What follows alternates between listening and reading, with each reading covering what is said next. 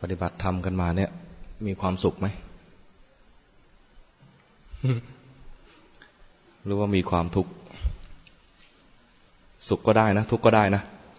มันไม่ใช่ว่าปฏิบัติแล้วจะต้องสุขตลอด หรือทุกข์ตลอด มันขึ้นอยู่กับว่า เรามีทัศนคติที่ถูกไหม กับปรากฏการณ์ที่มากระทบกับเรา ทัศนคติที่ผิดบางทีก็คือ คิดว่าต้องทุกข์ก่อนเท่านั้น จึงจะบรรลุได้ อย่างนี้ก็คล้าย ๆกับ คล้ายๆ กับคนสมัยก่อนเหมือนกัน คนสมัยก่อน ก็จะคิดอย่างนี้คนสมัยก่อนมาถึงสมัยพุทธกาลนะนะหรือก่อนพุทธกาลไปอีกก็เป็นอย่างนั้น หรือคิดว่าจะต้องบำเพ็ญตบะทรมานตน ถ้าไม่บำเพ็ญตบะ เดี๋ยวกิเลสไม่ไม่ตาย เคยมีคนถามด้วยนะ เคยมีคนถามพระพุทธเจ้าว่า พระองค์ พระองค์มีความเห็นยังไง คล้ายๆ แลกเปลี่ยนความเห็นนะ พระองค์มีความเห็นยังไง กระหม่อมชั้นมีความเห็นว่า บุคคลจะพ้นทุกข์ได้ ต้องต้องทุกข์ก่อน จึงจะพ้นได้ พระพุทธเจ้าไม่ตอบทันทีนะ แต่พระองค์เล่าประวัติของพระองค์เอง เล่าตั้งแต่ออกบวช ไปเจอกับอาราลดาบท อุตกดาบท เรียนจนได้ฌานแปดแล้ว ก็รู้ว่าฌานแปดที่ได้นั้น มันไม่เป็นไปเพื่อความหน่ายความคลายวาง มันยังอยู่ในภพ ได้ฌานเจ็ดแล้วก็ยังอยู่ในภพหนึ่งได้ฌานแปดแล้วยังอยู่ในภพหนึ่งแต่ละฌานแต่ละขั้นแต่ละขั้นก็มีภพของมันอยู่ ไม่ถึงซึ่งความเบื่อหน่ายในการเกิดในภพก็ยังไม่ถึงนิพพาน ไม่ถึงจุดที่พระองค์ประสงค์เอาไว้คือจะพ้นทุกข์เพราะว่าถ้ายังเกิดก็ต้องมีตายแล้วก็ต้องเวียนเกิดเวียนตายไปเรื่อยๆ ก็เลยลาจากอาจารย์มาหาทางเอง คือถามอาจารย์แล้วว่า ถึงฌานเจ็ดเรียนกับอาราลดาบทนะถึงฌานเจ็ดก็ถามอาจารย์ว่า มีอีกไหมมีสูงกว่านี้อีกไหมวิชามีสูงกว่านี้อีกไหมอาราลดาบทบอกมีเท่านี้แหละ เมื่อเรียนได้และทำได้ถึงขนาดนี้แล้ว มาอยู่เป็นอาจารย์ด้วยกัน มาช่วยกันสอน มาช่วยกันบริหารหมู่คณะอาจารย์เนี่ย ยกให้มาเป็นอาจารย์คู่กัน ช่วยกันบริหารลูกศิษย์หมู่บริหารหมู่คณะพระเจ้าบอกยังไม่ได้ ถ้ายังไม่ถึงที่สุดคือไม่พ้นทุกข์แล้วหยุด หยุดแค่นี้มันก็มาบริหารหมู่คณะก็เวียนเกิดเวียนตายอยู่ต่อ ท่านก็ขอลาไปได้ข่าวว่าอีกท่านหนึ่งแล้วก็เก่งเหมือนกัน คืออุตกดาบท อุตกดาบทเนี่ยก็บอกว่า มีฌานขั้นอรูปฌานขั้นที่สี่คือเป็นฌานขั้นที่แปดก็สอนให้ทำก็ไม่นานพระพุทธเจ้าก็ทำได้ ตอนนั้นยังไม่เป็นพระพุทธเจ้านะยังเป็นถ้าเรียกแบบเป็นแบบกลางๆ ก็เรียกว่า สมณะโคดม ท่านสมณะโคดมทำได้ ไม่นาน ก็ถาม ถามกับอุทธกดาบทว่า มีอีกไหมมียิ่งกว่านี้อีกไหมมีวิชาที่สูงยิ่งกว่านี้อีกไหมอุตกดาบทบอกว่า หมดแล้ว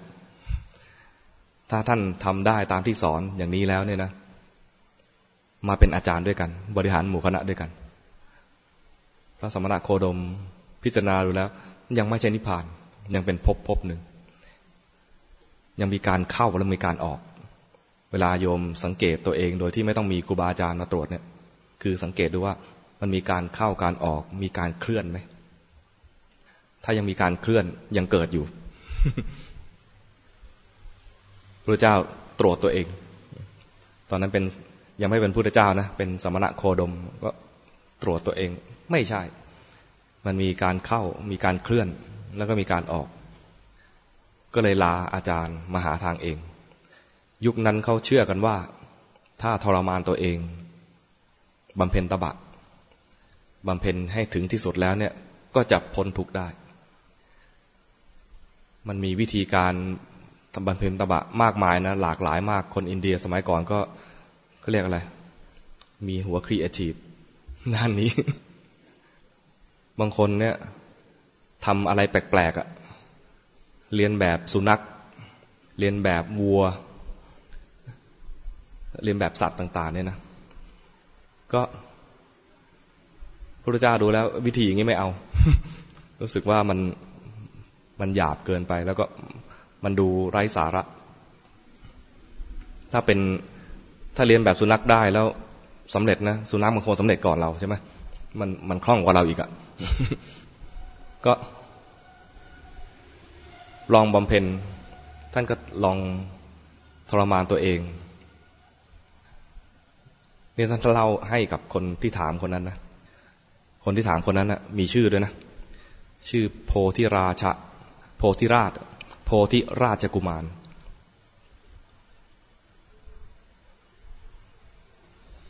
พระพุทธเจ้า เล่าประวัติของตัวเอง ประวัติตรงเนี้ย ไม่ใช่เล่าโดยพระอัตถกถาจารย์ด้วยนะ เล่าโดยพระองค์เอง แต่เล่าให้กับโพธิราชกุมารฟัง เพราะนั้นประวัติช่วงนี้ร้อยเปอร์เซ็นต์ เชื่อถือได้ ท่านก็ทรมานตัวเองด้วยวิธีวิธีแรกเลยที่ท่านเล่าก็คือ เอาฟันกดฟันก็คือ กัดฟันกัดฟันแล้วก็เอาลิ้นดันเพดาน เพดานปากนะไม่ใช่เพดานศาลาเพดานศาลานี่น่าจะทรมานกว่าหรือเปล่าเอาลิ้นดันเพดานปาก ทำอย่างนั้นทรมานนะท่านรู้สึกว่ามันมันมีความเครียดเกิดขึ้น แต่ก็ทนทำจนที่สุดแล้วก็ไม่เห็นมัน ไม่เห็นมันจะบรรลุทำอะไรตรงไหน ก็ลองใหม่ ลองกลั้นลมหายใจกลั้นลมหายใจทีแรกท่านก็กลั้นกั้นไม่ให้ลมเข้าจมูก ไม่ให้ลมเข้าปาก ไม่ให้มีลมเข้าลมออกผ่านจมูกผ่านปาก เพราะมันปกติแล้วลมมันเข้าสองช่องนี้นะครับพอกั้นไปสักพักหนึ่งพอหยุดไปหยุดหยุดการหายใจด้วยจมูกด้วยปากแล้วเนี่ยปรากฏมันมีลมเข้าออกที่หู ใครมีประสบการณ์ตรงนี้บ้าง อาจจะมีประสบการณ์ตอนโกรธอะโกรธแล้วลมออกหูเคยไหมลมออกหู จริง ๆ มันช่องเนี่ยมันมันต่อกันใช่ไหม ใครเป็นหมอบ้างก็เรียกว่าโสดสอนาสิกมีช่องต่อกันนั้นลมมันออกหูได้พอท่านกลั้นลมหายใจ ตั้งใจที่จะไม่หายใจทางจมูกเนี่ยนะแล้วก็ปากนี่ปิดอยู่แล้วเนี่ยปรากฏว่ามันมีช่องทางหู หายใจทางนี้ได้ ท่านก็ตั้งใจปิดหูอีก ไม่ใช่ยกมือมาปิดนะ ตั้งใจไม่ให้มันมีลมออกทางหู ไม่มีลมเข้าทางหู ไม่รู้ทำยังไงมาทำให้เป็น ปรากฏพอปิดตรงนี้แล้วนะลมมันเสียดแทง ลมมันเสียดแทงขึ้นไปก็ปวด ใครเคยเป็นไมเกรนไหมมันเหมือนมีอะไรมาแทงมีอะไรมาแทงเนี่ยนะปวดหัวปวดท้องปวดอะไร มันลมมันเสียดไปเสียดมา จนสลบไป สลบไปเทวดาก็เฮ้ตายยังเนี่ย เทวดาก็งงเหมือนกันนะสมณะโคดมล้มไปแล้วเนี่ย ตายหรือยัง เทวดาเถียงกันว่า ยังไม่ตาย อีกองค์บอกตายแล้ว เทวดามีหลายองค์นะเฝ้าดู คือรู้ว่าเนี่ยเป็นพระโพธิสัตว์แล้วจะต้องบรรลุธรรมในในชาตินี้ เป็นพระพุทธเจ้าในชาตินี้ ก็รอว่าเมื่อไหร่ท่านจะบรรลุสักทีก็มารอ ตอนท่านทรมานตัวเองก็มารอลุ้น คล้ายๆ เราลุ้นวันที่หนึ่งวันที่สิบห้าอะไรประมาณนี้ลุ้นกัน ปรากฏล้มไปแล้วเฮ้ยอ้าวตายแล้วเหรอนึกว่าจะสำเร็จบอกยังไม่ตายยังไม่ตายก็เถียงกันไปเถียงกันมา สรุปคือคือยังไม่ตาย มาลองใหม่ คราวนี้ลองอดอาหาร อดอาหารเนี่ย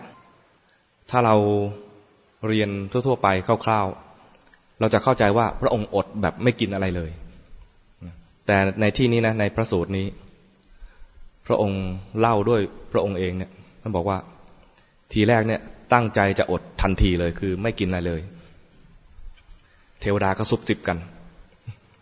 ไม่เป็นไรเดี๋ยวเราจะแทรก แทรกถ้าท่านอดทันทีเนี่ยนะไม่กินอะไรแล้วเนี่ยเดี๋ยวเราจะแทรกอาหารทิพย์ลงไปในร่างกายท่านพระเจ้าได้ยิน ตอนนั้นยังเป็นสมณะโคดมนะ พระสมณะโคดมได้ยิน ก็เลยบอกว่า ถ้าเราตั้งใจจะอดอาหาร แล้วมีเทวดาเอาอาหารทิพมาแทรก เท่ากับเรากล่าวมุสาวาท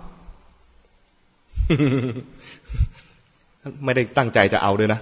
แต่มีเทวดาเอาอาหารมาแทรกเนี่ย อย่างนี้เรียกว่าเป็นการมุสาวาท เพราะฉะนั้นไม่เอา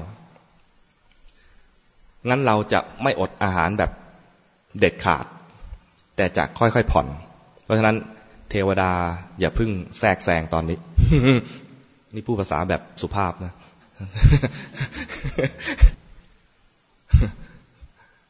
ท่านก็ค่อยๆผ่อนลงไป จนกระทั่งแล้ว เหลือคำเดียว จากคำเดียวก็เหลือไม่กี่เม็ด ในคำดึงหลายเม็ดใช่ไหมข้าวในหลายเม็ด ก็เหลือเป็นจากไม่กี่ ไม่กี่เม็ดเหลือเม็ดเดียวจากเม็ดเดียวเหลือเป็นเยื่อ โยมเคยกินขนาดนี้ไหมไม่กินอะไรก็จริงนะ แต่ว่าถ้าไม่กินอะไรเลยเนี่ยเดี๋ยวเทวดาอดอดไม่ได้ จะต้องมาช่วย ท่านก็กินหน่อยหนึ่งเพื่อให้กันไม่ให้เทวดามาช่วย กินเป็นเยื่อ เยื่อนิดนึงแล้วเอาละวันนี้กินแล้ว เทวดาอย่ามายุ่งอย่างนี้นะกินจนผอม นึกคงนึกออกแล้วว่าเหลือแต่กระดูก เขามีปั้นพระพุทธรูปปางหนึ่งใช่ไหมปางทุกขกริยาเนี่ยจะผอมเหลือแต่กระดูกท่านบอกว่ารูปท้องเนี่ยเจอกระดูกสันหลัง ของเรารูปไปเนี่ยเจออะไร ไขมัน ถ้ารูปแขนเนี่ยนะขนจะหลุดร่วงหมดเลย เพราะว่าไม่มีสารอาหารอะไรเหลืออยู่เลยทรมานถึงขั้นนี้แล้วเนี่ย แสดงว่าทุกวันเนี่ยกินนะทุกวันนี่กิน แต่ว่ากินเป็นเยื่อนิดเดียว กินพอกันไม่ให้เทวดามาช่วย แต่ว่าด้วยสภาพอย่างนั้น ยังไม่บรรลุธรรม ไม่มีใครอดได้ขนาดนี้ พระองค์ก็พิจารณาดูแล้วว่า ลองทำแบบอาราลดาบท อุทกดาบทมาแล้ว เข้าฌานแบบนั้น สูงสุดแล้ว เท่าที่มนุษย์ทั่วไปจะทำได้ ก็ยังไม่บรรลุ ลองวิธีบำเพ็ญตบะ ก็ทำจนขนาดสภาพร่างกายขนาดนี้แล้ว ก็ยังไม่บรรลุ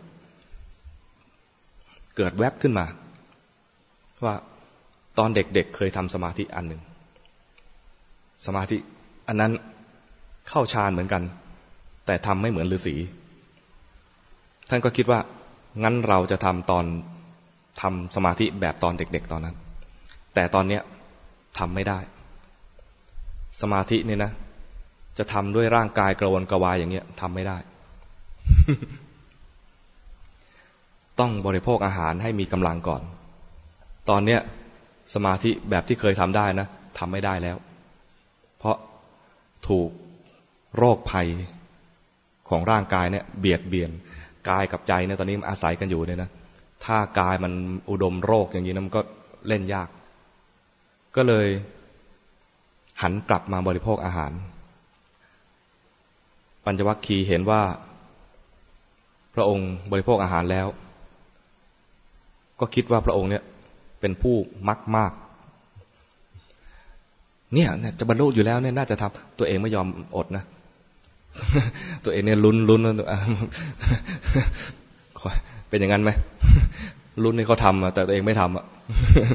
ปัญจวัคคีย์คล้ายๆอย่างนั้นนะลุ้นว่าถ้าท่านอดอีกหน่อยนั้นน่าจะบรรลุแล้วล่ะเนี่ยจน ผอมขนาดนี้นะน่าจะอีกนิดนึงนะผอมนิดนึงอะไรเงี้ยพอเห็นพระองค์บริโภคอาหารก็เลยหนีไป พระองค์ก็บริโภคเสร็จแล้วก็ทำสมาธิแบบที่ตอนเด็กเคยทำตอนพระองค์เล่าเองนะไม่ได้แยกไม่ได้แยกชื่อสมาธิพระอัตถกถาจารย์จะแยกว่าสมาธิตอนที่ทกับฤาษีเนี่ยก็เรียกอารัมมณูปนิชฌาน คือเพ่งอารมณ์ จิตไหลไปหาอารมณ์แล้วก็อยู่กับอารมณ์นั้นนิ่งๆนานๆ แต่ตอนที่ทำสมัยเด็ก แล้วตอนทำก่อนจะบรรลุเป็นพระพุทธเจ้าเนี่ย เรียกว่าลักขณูปนิชฌานจิตไม่ไหลไปพอทำได้แล้วก็บรรลุธรรมพระองค์จึงตอบคำถามด้วยการเล่าประวัติตัวเอง นี่ที่เล่ามาหมดเนี่ยนะในพระสูตรนี่ยาวมากเลยนะ เล่าเพียงตอบคำถามว่า โพธิราชกุมารเนี่ย ถามว่ากระหม่อมฉันเชื่อว่าทุกจะละได้ด้วยการผ่านทุกก่อน พระองค์บอกว่า แทนที่พระองค์จะตอบว่า ไม่ใช่ พระองค์เล่าประวัติตัวเองให้ฟัง แล้วให้ประวัติเนี่ยเป็นคำตอบว่า ไม่ใช่อย่างนั้นนะ ไม่ใช่ว่าทรมานตัวเอง จนถึงที่สุดแล้วจึงจะจึงจะพ้นทุกข์แต่ก็ไม่ใช่บำรุงบำเรอตัวเองจนเกินไป แล้วคิดว่าสุขนั้นจะล้นไปหานิพพานไม่ใช่อย่างนั้นแล้วก็ไม่ใช่ทำสมาธิทำฌานแล้วคิดว่าสมาธินั้นจะล้นไปหานิพพาน ก็ไม่ใช่ คือในการเล่าประวัติของพระองค์เนี่ย ตอบประเด็นครอบคลุมหมดเลย ไม่ได้บอกว่า ทำสมาธิไปเถอะ หรือทรมานไปเถอะ ไม่ใช่อย่างนั้นนะ คือมันไม่ใช่ว่าจะต้องสุขแบบสมาธิ หรือสุขแบบเสพกาม ไม่ใช่อย่างนั้นนะ สุขที่ว่าเนี่ยคือไม่ใช่ทรมานตัวเองจนเกินไป แล้วก็ไม่ไปติดสุขในสองแบบ สุขในกามกับสุขในสมาธิแบบอารัมมณูปนิชฌานโพธิราชกุมารได้ยินอย่างนั้นก็ พอใจคำตอบ